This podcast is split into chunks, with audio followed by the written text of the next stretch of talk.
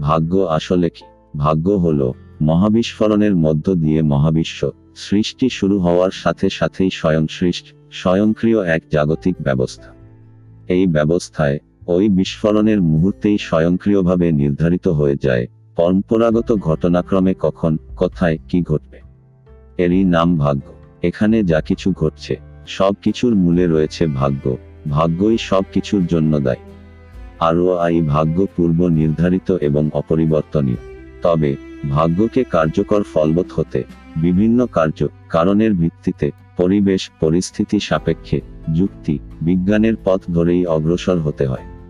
ভাগ্যের জন্যেই আমরা কেউ সুখী, কেউ দুঃখী, কেউ সফল, কেউ অসফল ভাগ্যের জন্যেই আমাদের এত দুঃখ কষ্ট যন্ত্রণা। তাই, ভাগ্যকে খুব ভালোভাবে জানা প্রয়োজন। জ্ঞান ও চেতনার স্বল্পতার কারণে ভাগ্য এবং তার গতিবিধি সহ সমস্ত কার্য, কারণ যুক্তি, বিজ্ঞান আমাদের দৃষ্টিগোচর হয় না। আবার কখনো কিছু অংশে দৃষ্টিগোচর হলেও তার প্রতিকার দৃষ্টিগোচর বা ধারণাগত হয় না, অথবা প্রতিকার সম্ভব হয়ে ওঠে না ফলে। আমরা অসহায়ের মতো দুঃখ, কষ্ট, যন্ত্রণা ভোগ করে থাকি, অসফল ব্যর্থ ক্ষতিগ্রস্ত হই মনে রাখতে হবে। আমরা এবং আমাদের যাবতীয় কার্যকলাপ, সবই ভাগ্যের দান, আমরা কেউই ভাগ্য প্রসূত ঘটনা প্রবাহের বাইরে নই। তাই, আমাদের কর্তব্য ভাগ্যকে তার স্বরূপে জানা। আসলে ভাগ্য হল, কোনো ঘটনার মধ্য দিয়ে শতসম্ভূত এক প্রকার ব্যবস্থা, যা স্থান, কাল, পাত্র, পরিবেশ, পরিস্থিতি সাপেক্ষে পরম্পরাগত ঘটনাবলীর কার্য, কারণ ও ক্রিয়া, প্রতিক্রিয়ার মধ্য দিয়ে কার্যকর হয়ে অবশ্যম্ভাবী ভাবী ঘটনা বা ঘটনাবলীর অমোঘ নির্ধারক ও নিয়ামক।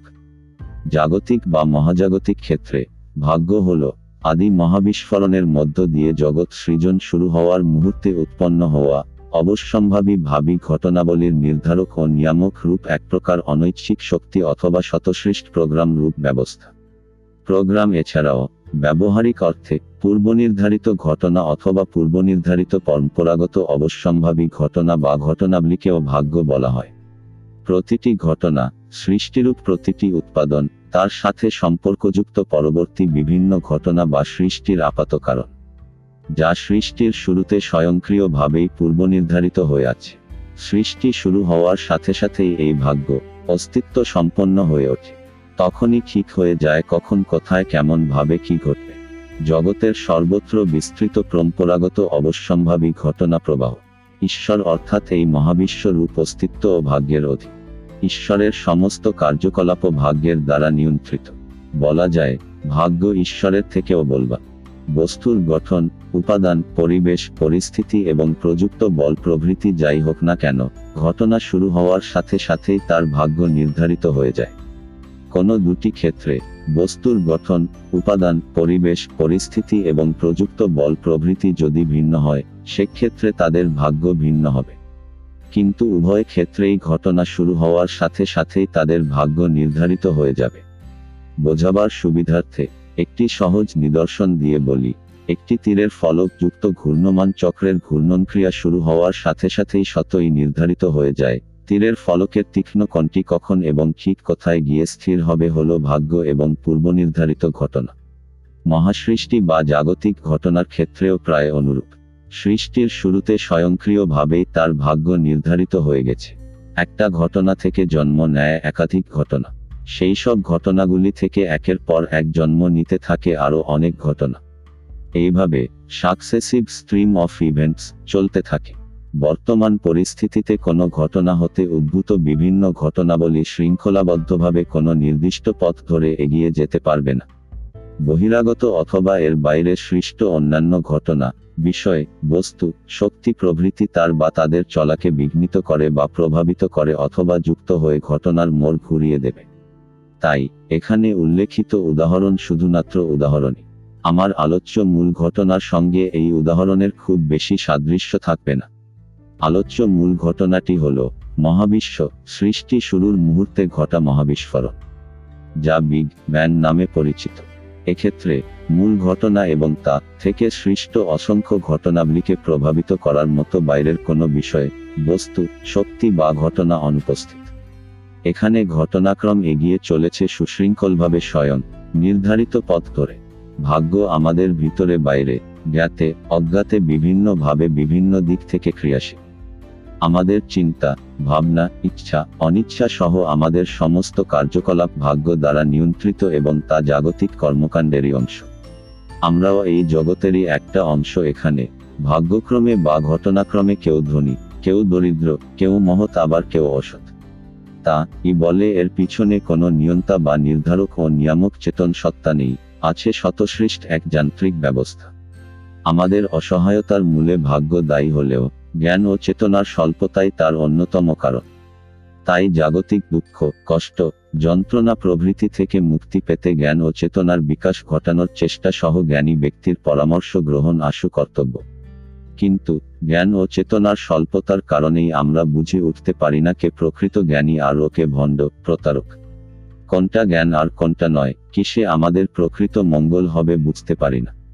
ফলে আমরা অসহায়ের মতো দিগবিদিক জ্ঞানশূন্য হয়ে ছোটাছুটি করি এবং অনেক ক্ষেত্রেই ভণ্ড গুরু, জ্যোতিষী ও ধর্মীয় ব্যক্তিদের করতলগত হয়ে আরও বেশি দুঃখ, কষ্ট, যন্ত্রণা ভোগ করি। যদিও এইভাবেই জ্ঞান, অভিজ্ঞতা লাভের মধ্য দিয়ে তিলে তিলে আমাদের চেতনার বিকাশ ঘটে থাকে। অনেক সময়ই জ্ঞানীর সদুপদেশের পরিবর্তে ভণ্ড, প্রতারকের কু, পরামর্শই আমাদের কাছে গ্রহণযোগ্য মনে হো জ্ঞানীর সুপরামর্শ আমাদের মনোপুত হয় না।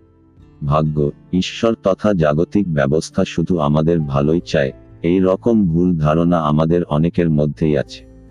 ভাগ্যকে অনেকেই ঈশ্বরের ইচ্ছা মননে করে থাকে, বলে থাকে, ঈশ্বর যা করেন আমাদের ভালোর জন্যই করেন। ঈশ্বরের ইচ্ছা, সেও আসলে ভাগ্যেরই সৃষ্টি, ভাগ্যেরই প্রকাশ, কিন্তু তাই বলে, ঈশ্বরই ভাগ্য, বিধাতা নয় এই মহাজগৎ বা মহাবিশ্বরূপ সত্তাই হল, ঈশ্বর। এ হলো এক বিচিত্র বৈপরীত্যে ভরা অদ্ভুত জগৎ। যে ব্যক্তি অন্যায়, অপরাধ, কুকর্ম করছে, ভাগ্যই তাকে দিয়ে তা করাচ্ছে। যে অপরাধী, সে অপরাধ করতে বাধ্য হচ্ছে। অর্থাৎ ভাগ্য তাকে বাধ্য করাচ্ছে অপরাধ করতে। অপরাধ না করে তার উপায় নেই। আবার যে ভালো কাজ করছে, সেও বাধ্য হচ্ছে তা করতে। যে অপরাধীকে ধরছে এবং যে অপরাধীকে শাস্তি দিচ্ছে, ভাগ্যই তাদের দিয়ে তা করাচ্ছে। কুকর্ম করেও অনেকে শাস্তি ভোগ করছে না, আবার সুকর্ম করেও শাস্তি ভোগ করতে হচ্ছে অনেককে। এই পক্ষপাতিত্বের সঠিক কারণ খুঁজে না পেয়ে অনেকেই পূর্বজন্মের কর্মফলের কাল্পনিক তত্ত্ব হাজির করে থাকে। কিন্তু তা, ই যদি হয়, তাহলে অতি নিম্ন, চেতন স্তরের যে জীবটিকে হত্যা করে আমরা তার মাংস খাচ্ছি, তার সুকর্ম, কুকর্ম, দোষ, গুণ, অপরাধ ও কর্মফলের হিসেবটা কীরকম হবে? আর তার এই করুণ পরিণতিতে সেই জীবটির কি ভালো হতে পারে? ঈশ্বর, ভাগ্য এবং এই জাগতিক ব্যবস্থা কারই? জীবের জন্য কিছুমাত্র মাথা ব্যথা নেই।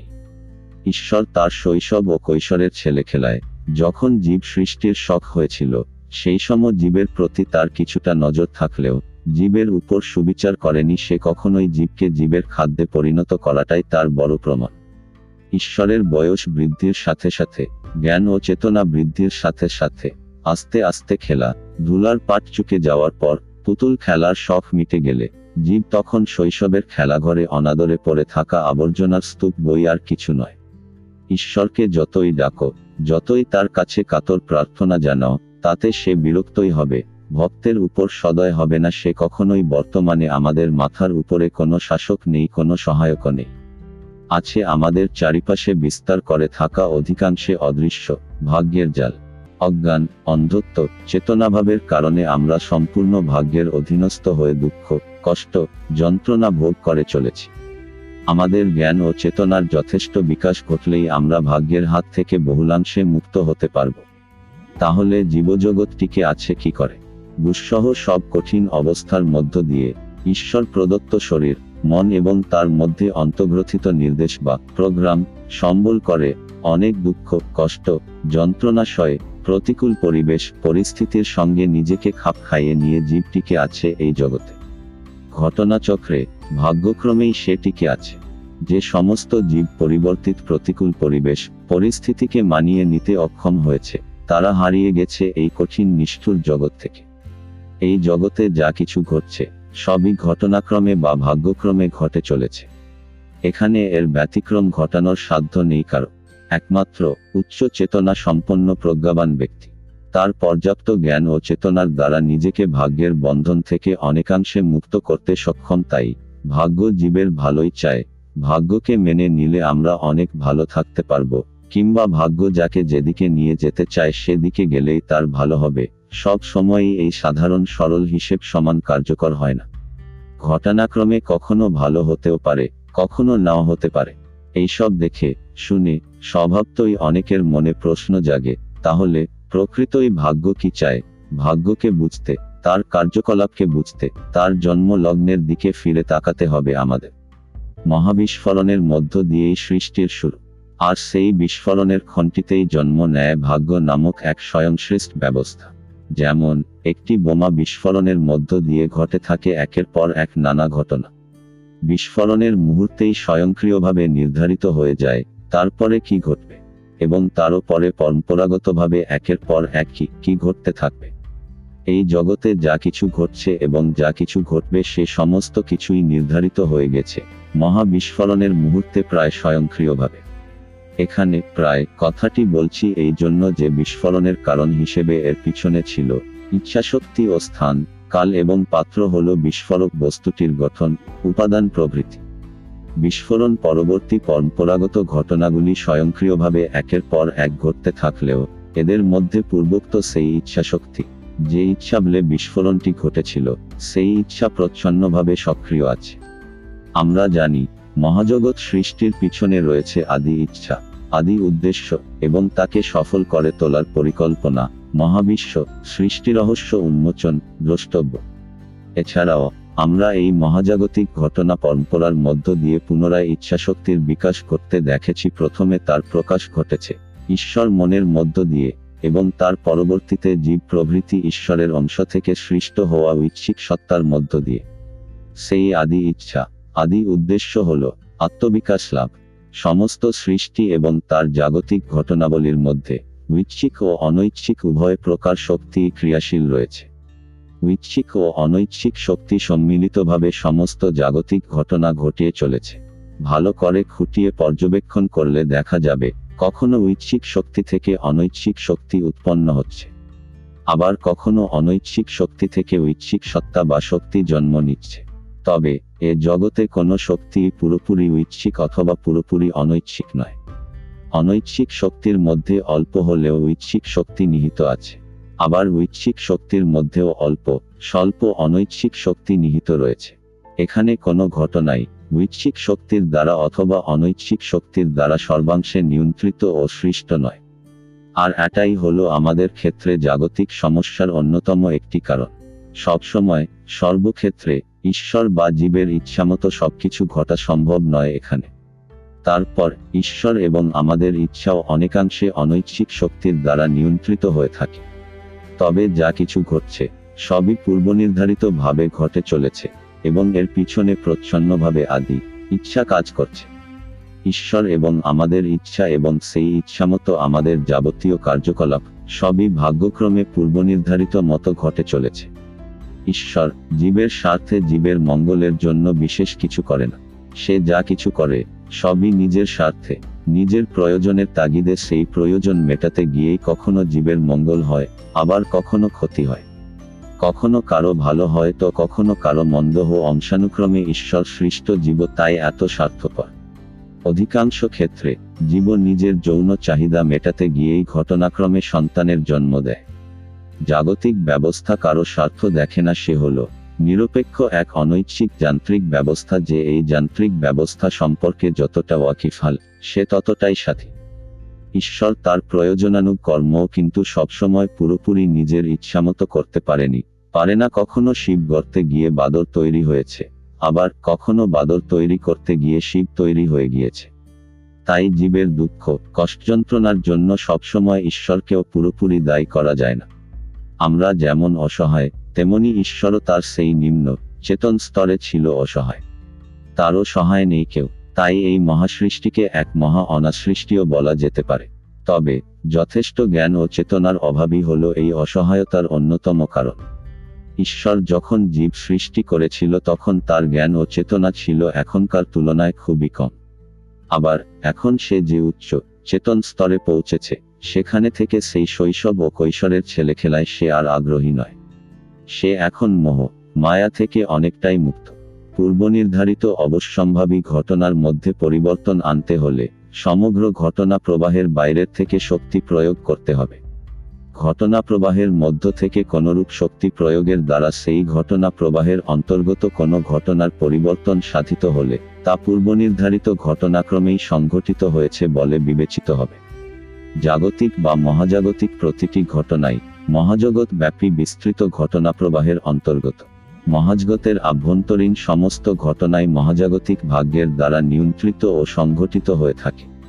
তাই, জাগতিক কোনো ঘটনার পরিবর্তন ঘটাতে হলে, তার জন্য এই মহাজগতের বাইরের থেকে শক্তি প্রয়োগ করতে হবে, যা মোটেই সম্ভব নয়। ভাগ্য নামে, ভাবি ঘটনাবলীর নির্ধারক ও নিয়ামক শক্তি বা প্রোগ্রাম, টি উৎপন্ন হওয়ার সময়, অর্থাৎ মূল ঘটনা ঘটার সময় সেই ঘটনার সাথে বা পিছনে যদি কোনো উদ্দেশ্যমূলক ঐচ্ছিক শক্তি থাকে, অথবা কাজ করে, সেক্ষেত্রে।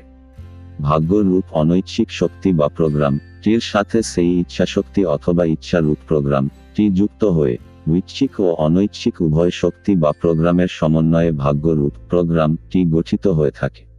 তার ফলে শুধু অনৈচ্ছিক প্রোগ্রাম বা নির্দেশের দ্বারা যেরূপ ঘটনা সংঘটিত হওয়ার কথা, ঠিক সেইরূপ না হয়ে উভয়ের বলাবল সাপেক্ষে, অনৈচ্ছিক ও ঐচ্ছিক প্রোগ্রামের মিলিত ক্রিয়ায় ভাবী ঘটনাবলী ভিন্নরূপ হয়ে থাকে। মহাজগতের ভিতরে থেকে মহাজাগতিক ভাগ্যের পরিবর্তন ঘটানো সম্ভব নয়। ভাগ্য রূপ প্রোগ্রাম টি অপরিবর্তনীয় হলেও, এই ভাগ্যের দ্বারা সংঘটিত মহাজগৎ ব্যাপী বিস্তৃত অসংখ্য ঘটনাবলী কিন্তু সততই পরিবর্তনশীল। তবে, এই শতসৃষ্ট অনৈচ্ছিক শক্তি সম্পন্ন ভাগ্য বা প্রোগ্রাম, এর সাথে যদি কোনো ইচ্ছাশক্তি অথবা ঐচ্ছিক প্রোগ্রাম যুক্ত থাকে, তার জন্মের সময় থেকেই যুক্ত হয়ে থাকে। সেই ইচ্ছাশক্তি রূপ প্রোগ্রাম বা ঐচ্ছিক প্রোগ্রাম অনুসারে নির্দিষ্ট বিশেষ কোনো সময়ে বা সময়গুলিতে এই ভাগ্যের পরিবর্তন সাধিত হতে পারে। যেমন, সেই ঐচ্ছিক প্রোগ্রামের মধ্যে যদি এইরূপ কোনো নির্দেশ থাকে, যে ঈশ্বর এবং ইচ্ছাশক্তি সম্পন্ন জীব বা কোনো সত্তা কালক্রমে উচ্চ চেতনা সহ প্রবল ইচ্ছাশক্তি সম্পন্ন হয়ে উঠলে, তখন তারা তাদের পূর্বনির্ধারিত ভাগ্যের পরিবর্তন ঘটাতে সক্ষম হবে। অথবা ভাগ্যের বন্ধন থেকে অনেকাংশে মুক্ত হতে পারবে, সেক্ষেত্রে সেই নির্দেশ কার্যকর হবে। শেষ করার আগে, আমি আমার অনুগামীদের উদ্দেশ্যে বলব, তাৎক্ষণিক লাভের আশায় ভাগ্য বা ঈশ্বর অথবা কোনো দৃশ্য বা অদৃশ্য সত্তার দয়া বা কৃপা লাভের পিছনে না ছুটে। নিজের আত্মবিকাশ বা মনোবিকাশের জন্য তৎপর হও, সর্বাঙ্গীন সুস্থতা লাভের জন্য উদ্যোগী হও। তাহলেই ক্রমশ তোমরা দুর্ভাগ্য থেকে অনেকাংশে মুক্তি লাভ করতে পারবে, সেই সাথে অজ্ঞানতার বন্ধন থেকেও মুক্তি লাভ ঘটবে তোমাদের। একদিক থেকে দেখলে, দুর্ভাগ্য আর কিছুই নয়, তোমাদের জ্বালিয়ে, পুড়িয়ে ঘষে মেজে খাঁটি সোনায় পরিণত করার এক নিষ্ঠুর জাগতিক প্রক্রিয়া। কিন্তু তোমরা যদি নিজের থেকেই খাঁটি সোনা হয়ে ওঠার উদ্যোগ নাও আত্মবিকাশের উদ্যোগ নাও, তাহলে দুর্ভাগ্য তোমাদের কি করবে? দুর্ভাগ্যের জন্য মূলত দায়ী করো নিজেকে, এবং দুর্ভাগ্যের অসাফল্যের কারণগুলি অনুসন্ধান করো নিজের মধ্যে। দোষ, ত্রুটি, ঘাটতি, অজ্ঞানতা, অসুস্থতা, ঋণাত্মকতা প্রভৃতি কারণগুলিকে আকে আকে চিহ্নিত করে তারপর সেই কারণগুলির অপসারণ ঘটাতে যথোপযুক্ত ব্যবস্থা নাও। নিজের মধ্যে শুভ পরিবর্তন ঘটাতে পারলে, তোমাদের ভাগ্যেরও শুভ পরিবর্তন ঘটবে। তবে এগুলি করতে পারলে বুঝতে হবে তা ভাগ্যক্রমেই করেছ, এবং সেক্ষেত্রে তুমি সৌভাগ্যবান। যথেষ্ট জ্ঞান ও চেতনার অভাবেই আমরা এত অসহায়। সমস্যা কথায়? বিপদ কোন দিক থেকে আসছে এবং তার মোকাবিলা করতে অথবা তার থেকে নিস্তার পেতে কি করা কর্তব্য? অধিকাংশ ক্ষেত্রেই তা আমাদের ধারণা ও জ্ঞানের অতীত হওয়ায় আমরা এত দুঃখ, কষ্ট, যন্ত্রণা ভোগ করে থাকি। যা করলে দুঃখ, কষ্ট পাবো যাতে আমাদের ক্ষতি হবে। অনেক সময়ে আমরা তা ই করে থাকি। তাই এর থেকে রেহাই পেতে আমাদের একমাত্র কর্তব্য জ্ঞান ও চেতনা লাভের জন্য সচেষ্ট হওয়া। একমাত্র, যথেষ্ট জ্ঞান ও চেতনাই আমাদের মুক্তি দিতে সক্ষম। অথচ আমরা অজ্ঞান, অন্ধত্বের কারণে তা না করে, অজ্ঞানের সাধনা করে চলেছি, যাতে আরও বেশি করে মোহ, মার জালে জড়িয়ে পড়ি সেই চেষ্টাই করে চলেছি আমরা। এই বৈপরীত্যের জগতে জ্ঞান ও চেতনা লাভের ডাক আত্মবিকাশ লাভের আহ্বান যেমন ভাগ্যের ঐচ্ছিক শক্তির দান, তেমনি আবার জ্ঞান ও সত্য লাভে অনীহা, আত্মবিকাশ লাভে অনিচ্ছাও দেখা দেয় দুর্ভাগ্যক্রমে। যে ইচ্ছাক্রমে এই মহাজগৎ সৃষ্টি হয়েছিল, যে ইচ্ছাক্রমে ঈশ্বর এবং তার সৃষ্ট জীব, আমরা জ্ঞাতে, অজ্ঞাতে আত্মবিকাশের পথে এগিয়ে চলেছি। সেই আদি, ইচ্ছা, আত্মবিকাশ বা মনোবিকাশের ইচ্ছা অন্তর্গ্রথিত হয়ে আছে আমাদের সবার অন্তরের গভীরে। যে সেই অন্তরের ডাক শুনতে পায়, সেই ভাগ্যবান। অবশেষে বলা আবশ্যক, যদি মূল ঘটনা ঘটার পরবর্তী সময়ে, বাইরের কোনো বস্তু বা শক্তি বা ঘটনা, সেই ঘটনা থেকে সৃষ্ট ঘটনাক্রম বা ঘটনাবলীর সঙ্গে কোনোভাবে যুক্ত না হয়।